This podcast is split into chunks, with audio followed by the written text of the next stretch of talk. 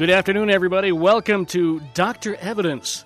I'm Bob Small, and today we're going to tell you all about how medical evidence can help you learn more about your medical conditions and give you more control over that part of your life. And assisting me today is a president and founder of Dr. Evidence, Dr. Todd Feinman. Doctor, welcome. Hello, good morning. Good morning. Well, good afternoon for us. Good morning for you. You're out in California. Venice Beach, California. Wonderful. Doctor, tell us a little bit more about Dr. Evidence that I haven't said so far. Well, we could review what we talked about last week. Firstly, our mission of our company is to find, store, translate, and deliver evidence about any medical therapy or diagnostic test. Another way of saying that is we find the evidence that proves whether something works or not.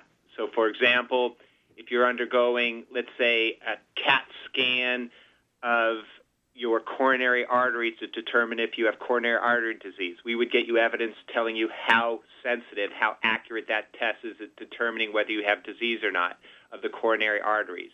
We get the evidence, the numbers, the data regarding effectiveness of therapies. For example, if you've been diagnosed with prostate cancer, we would get the evidence about survival rates, the number of people who end up being incontinent, the number of people who have dis- sexual dysfunction after prostate cancer therapy. So we're all about getting the evidence, the data, the numbers. And uh, as you're talking, I see the telephone ringing, so I'm going to see if I can't uh, bring another caller on with us right now and say, Hi, you're on Dr. Evidence. Do you have a question? Uh, yeah, I'm, I'm not really sure I understand how this is different from um, what my doctor's telling me. Uh, isn't he looking at the evidence? Uh, what, like, kind of, I'm a little lost here. That's a great question, Dr. Todd. What do you what do you say to that? When you go to your doctor, your doctor will ask you a bunch of questions, a battery of questions. He will examine you, listen to your heart, lungs, examine the areas of your body that are bothering you. He may do some diagnostic tests, and at the end of that, he will likely offer an opinion or a recommendation. So, for example, if you go there with a headache, he may end up with a diagnosis of migraine, or he may suggest that you undergo CAT scans or MRIs. The question is is the evidence getting you to the promised land, which is the correct diagnosis, or is he turning you on to the most accurate diagnostic test? If he does diagnose you, has he offered up the most effective, safest therapy? Well, that's what he's giving you is opinions or recommendations.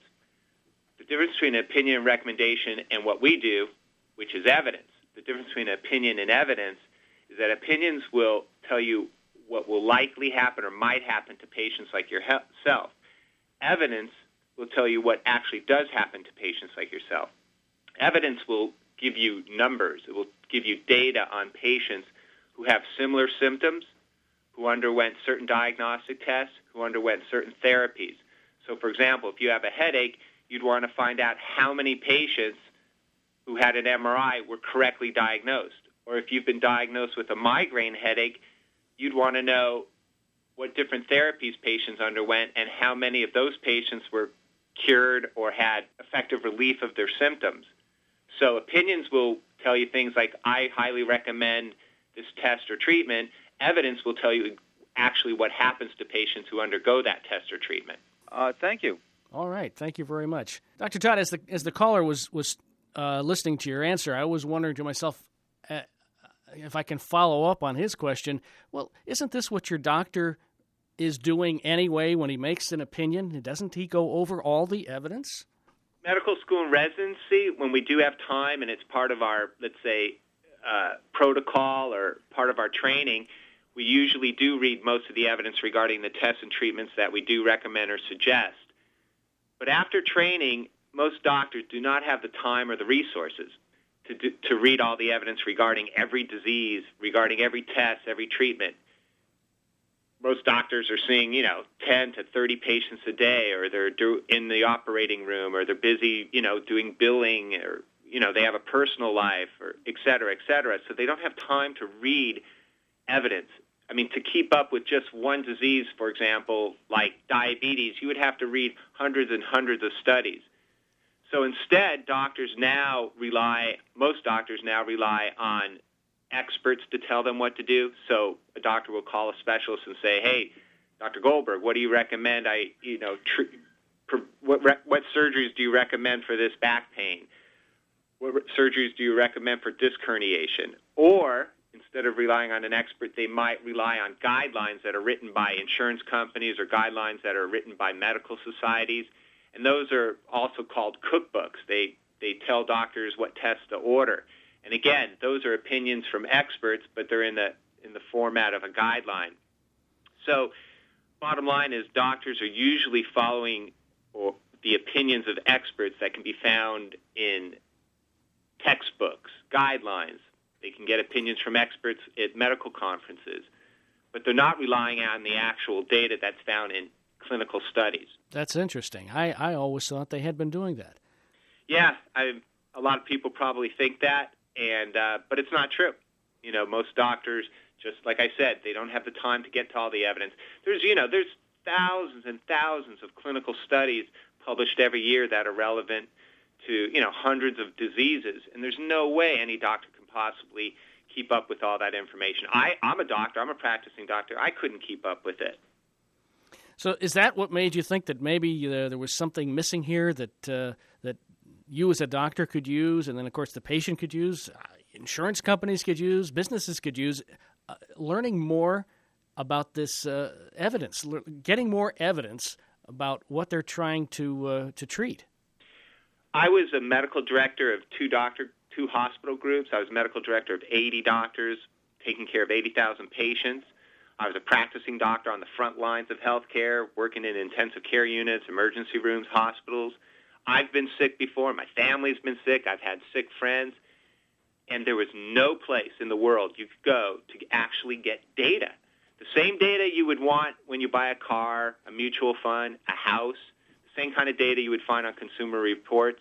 You can't find that data anywhere regarding health care. Mm. If you if you or a loved one or yourself are sick, good luck trying to find numbers about how many patients did this therapy, how many were cured, how many weren't cured, how many died, etc. So I decided about four or five years ago to leave full-time medicine and start a company called Doctor Evidence with the mission of developing technologies and services that would find this evidence, translate it, and deliver it to patients and doctors. So finally, again, patients and doctors could use evidence to pick out the best tests and treatments. And that's what we've been doing for the past five years. Wonderful.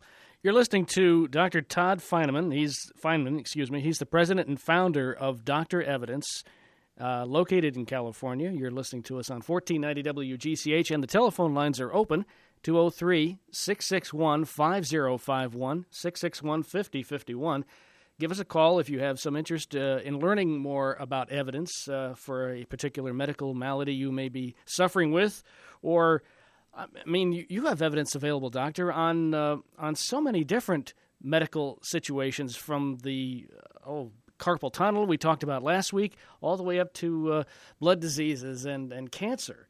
Uh, a person doesn't have to be in the midst of about to go under the knife. They could be just learning about their their medical uh, problem and want to get some more information, couldn't they? Yeah, at any stage of your life, you're going to have medical questions. Whether you're a healthy person wondering if the air in your city is healthy to breathe, you're wondering if there's any preventative tests you should be doing, such as Pap smears and and prostate blood tests and cholesterol levels whether you have a child who's totally healthy and you're wondering whether the vaccines they're about to undergo are safe and effective. Oh. And you go drink a glass of water, you're wondering if the fluoride is actually effective at preventing cavities and is it safe to drink. When you're sitting in a dental chair and you're breathing in the air, don't you ever wonder if that air is safe to breathe, given that everybody's getting their teeth drilled and spit and blood is flying all over the place and are the tools clean? Is the air clean? If you're under if you've actually been diagnosed you wonder if the diagnosis is correct. Did you get the right test? Did they do the test correctly? You've been diagnosed. You've got a disease.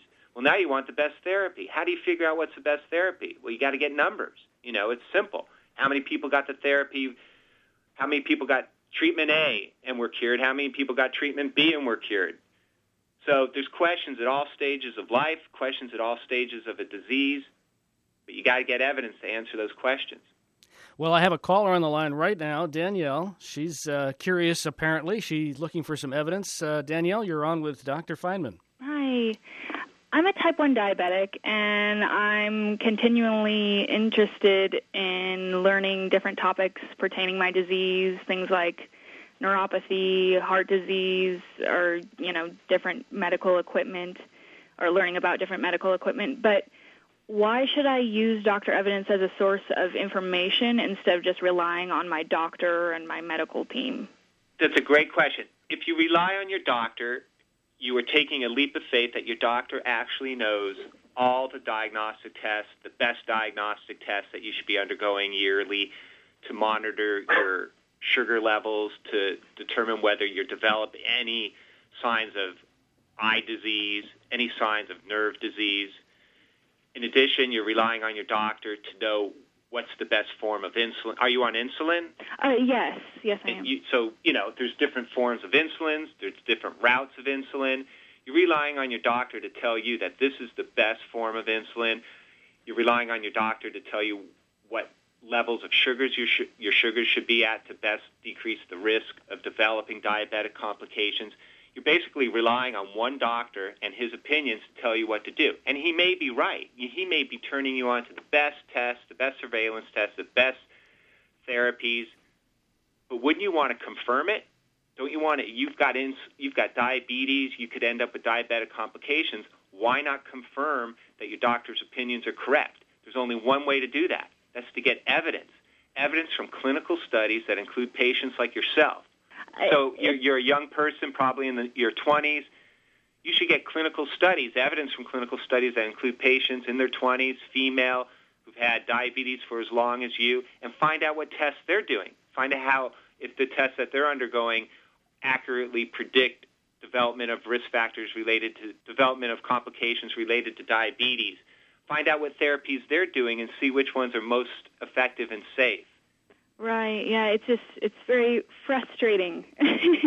yeah. You don't have to be frustrated anymore. You could. It's like going into a waiting room. Imagine going into a waiting room and meeting thousands of patients just like yourself, and they all want to share their information about what tests and treatments they're doing. Wouldn't that be great? Right. Yeah. That would. Well, that's what going into clinical studies is like. You, it's like a virtual waiting waiting room, and you can find out what patients just like yourself have done and and what's worked, what hasn't worked. I see. So, so better to have more than one opinion. Yeah, it's you can get hundreds of opinions, but it still won't get you to the evidence. Only mm-hmm. evidence is evidence. Opinions are opinions. Opinions will make recommendations. They will say, look, based on my experience, based on my training, based on the conferences I went to, based on the experts I talked to, I recommend, I suggest, I highly recommend you undergo the following tests, or the, I recommend you have the following therapies. Evidence will say 1,000 women in your age group with type 1 diabetes are using insulin pumps, and their rate of diabetic complications are this. Or 1,000 patients are using insulin, you know, sub-Q insul- subcutaneous insulin, and their rate of diabetic complications are this. Mm-hmm. So Opinions will tell you what might happen if you undergo certain tests and treatments. Evidence will tell you exactly what did happen to patients just like yourself who underwent certain tests and treatments. Okay, I see. And would I be able to um, take my the information that I get from Dr. Evans? Would that be something valuable to my doctors I could take to them later if I find something different than maybe what they're telling me? Yes, doc- doctors are reluctant to look at information you might get off of a typical healthcare website. So if you print pages from WebMD or you print pages from a health association and you come in there bringing them copies of opinions you grabbed off a website, they'll be reluctant to look at that. But if you walk in with clinical studies regarding the efficacy, the effectiveness, and safety of the therapies for your disease, whether they're the same therapies or, or different therapies, that doctor is going to welcome that information because doctors want to read evidence, but it's hard to find. So if you bring it in for him, he's going to be very happy. He's going to want to read it. He's going to bring it home that night. If he doesn't want to read the evidence because he doesn't have the time, then you know you have to read it yourself, or maybe go to another doctor who will make the time to read the evidence. If he's Right. already read the evidence that you're bringing in, then discuss it with him. Say, ask him why he disagrees with the the your perspective on the evidence. If you do have a disagreement. All right. Well, thank you very much. Thank you, Danielle, for calling. That was a wonderful caller. You're listening to Dr. Evidence here on 1490 WGCH. I'm Bob Small here with Dr. Todd Feinman in California, the president and founder of Dr. Evidence, and we're talking about how evidence, medical evidence, will help you learn more about your medical condition. I have a suspicion that if I see some of this evidence as it's written in the books, I won't understand a thing. Is there someone going to help me understand the evidence that it comes as it comes out of the, uh, uh, the well, how would I say it? Out of out of the publications that, that it's originally published publicized in. That's a very important question. And we've, over the past five years, we've been developing multiple technologies. The first technology we developed and created, and we're actually the only ones in the world doing this, is the one that actually finds the clinical studies and delivers it to our clients. Our clients include patients, doctors, attorneys, policymakers, everybody. Mm. And you're right. Reading clinical studies is very difficult. Doctors have a hard time reading clinical studies. They're written in a almost a Latin Shakespearean language. They're they're long, they're small print, medical jargon, etc. However, if you're highly motivated and you've got the time, anybody can eventually figure out how to read them. Bottom line is, if you've got a disease such as, let's see, uh, herpes, you know, and you're looking for treatments to prevent herpes outbreaks, well, you don't have to read the whole study. You're just looking for to see if it has patients like yourself, same age group, same herpes history, and you're trying, and then you just go to the results section and see how many patients took treatment A, let's call it acyclovir, and how many people took no treatment, and you see if the treatment, acyclovir, is more effective at preventing recurrent herpes than placebo or no treatment. And you're just looking at the numbers. How many people took the treatment? How many were cured or, or had prevention or decreased relapses? And you compare those numbers to the other group. Now that's that's again, it's not easy to do.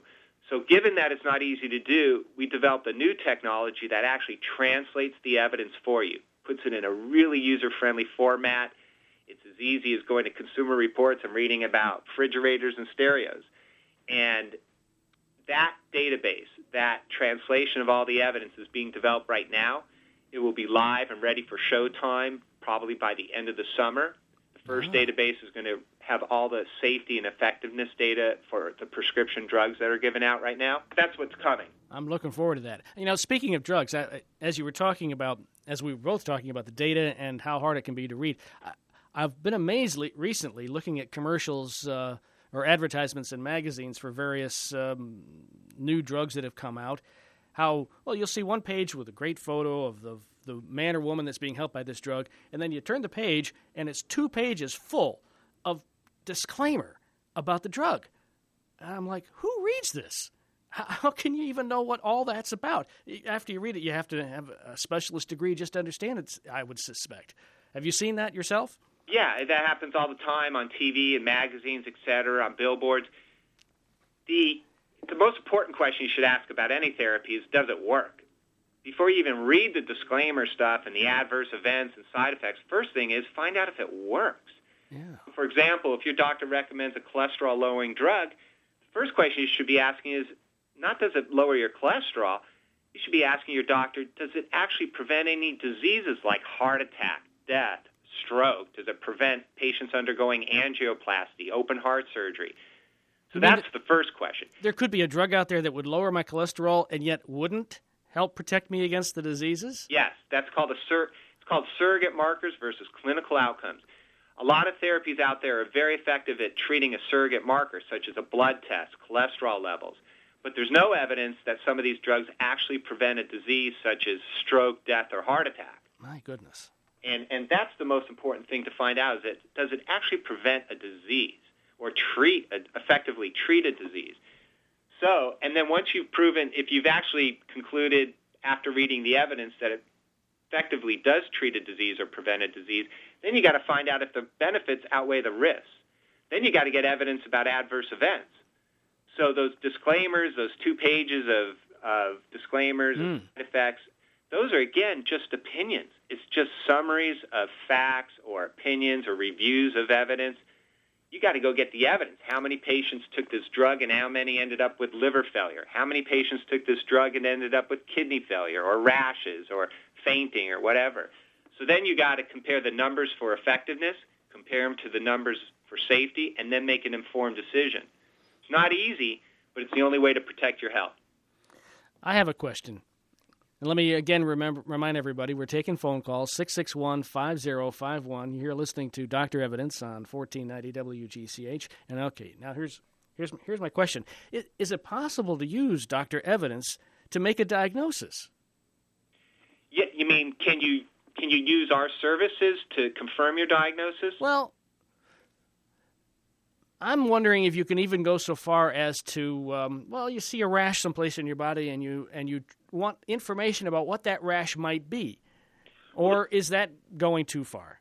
Yeah, I mean, we don't have we don't have like a symptom checker, clinical decision tool, anything like that. Mm. We have evidence. So in a case of a rash, you know, for sure you'd want to go to your doctor, Right. have them do the proper questions and exam and whatever tests you think are necessary, and then you would come to us and say, look, my doctor describes the rash as red and circum, you know, circular shape on my back, not itchy. It happened after, you know, a tick bite. You know, you give us that kind of information, and we would put take that information, those symptoms, and we would look for studies with that have patients with similar symptoms and see what diagnosis they got.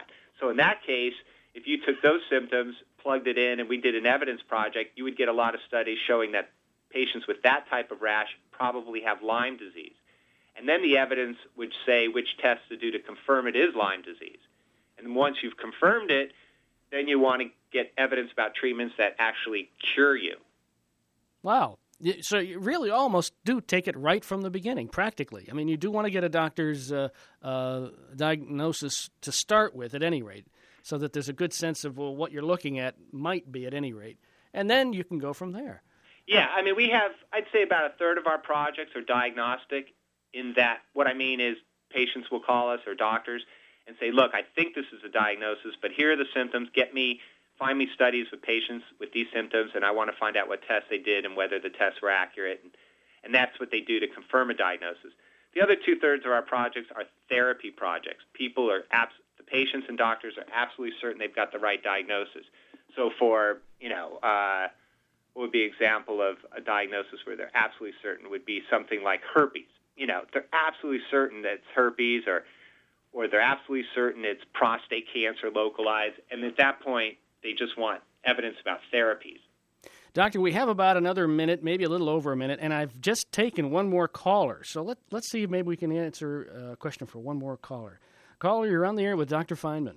Hi. Um, I was interested. I spend a lot of time looking on the internet for information, and I'm pretty computer savvy.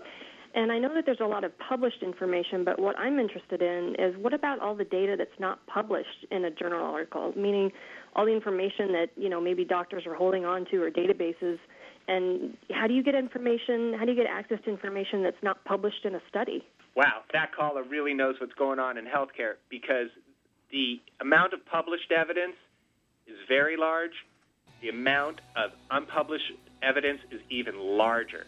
That is the promised land, truly. I mean, published evidence, we can get all the published evidence and, and deliver it and translate it. But there's a lot of unpublished evidence out there, and like she said, in doctors' offices, in hospitals, in databases, and we are developing a technology that will actually retrieve that evidence, store it, and translate it also. Fantastic question. That's not as easy to get because, you know, a lot of this unpublished evidence is either, you know, in proprietary databases, pe- you know, it's, it's behind firewalls and people don't want to give it up, or it's in a format that's hard to understand, or you, on top of that, you got to confirm the data is, is been collected correctly, it's honest, it's accurate, things like that. Dr. Feinman, I'm sorry to interrupt, but it looks like we're out of time. Thank you very much, everyone, for tuning in to Dr. Evidence. We'll be back next week at this same time. The voice of Greenwich. This is 1490 WGCH Greenwich.